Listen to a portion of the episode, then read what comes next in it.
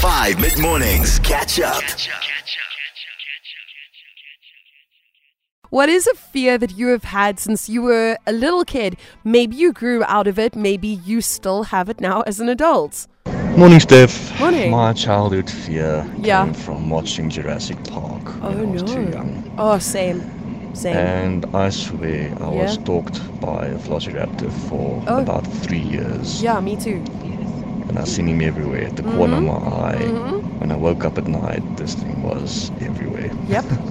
My dude, are we the same person? My childhood fear is basically up until now as well is needles. Uh, take me to a doctor or have to have a blood test done. I'm not up for that.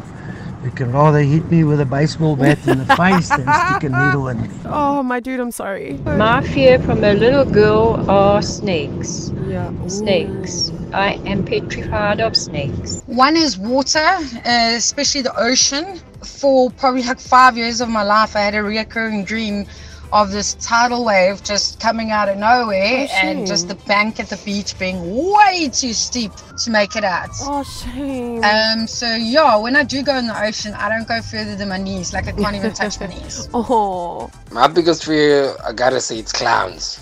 Like, I really don't get around around clowns. I don't trust them. and I've watched it many a times and sort of proved the point that I should not trust clowns because I think they are serial killers, but deep inside, not in the Yeah. out. Yeah, I know what so, you mean. yeah. So I have two fears that have kind of followed me throughout my life. Mm-hmm. Number one is the dark. I know it's a common one, but Yeah.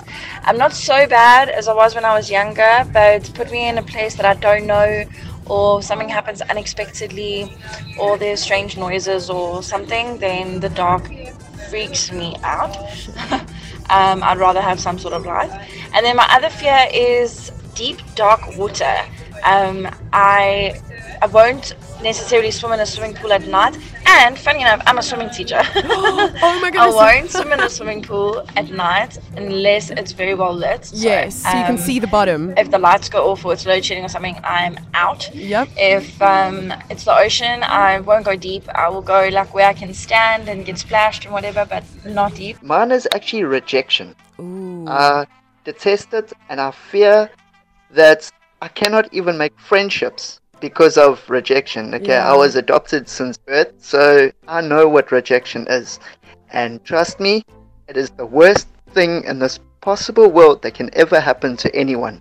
Oh, my love. I also wanted to say I am by no means saying that I am a therapist. I have no medical training whatsoever, but maybe it's worth researching something called rejection sensitive dysphoria. It's called RSD, and it's got to do with experiencing severe emotional pain, uh, you know, because of feeling rejected.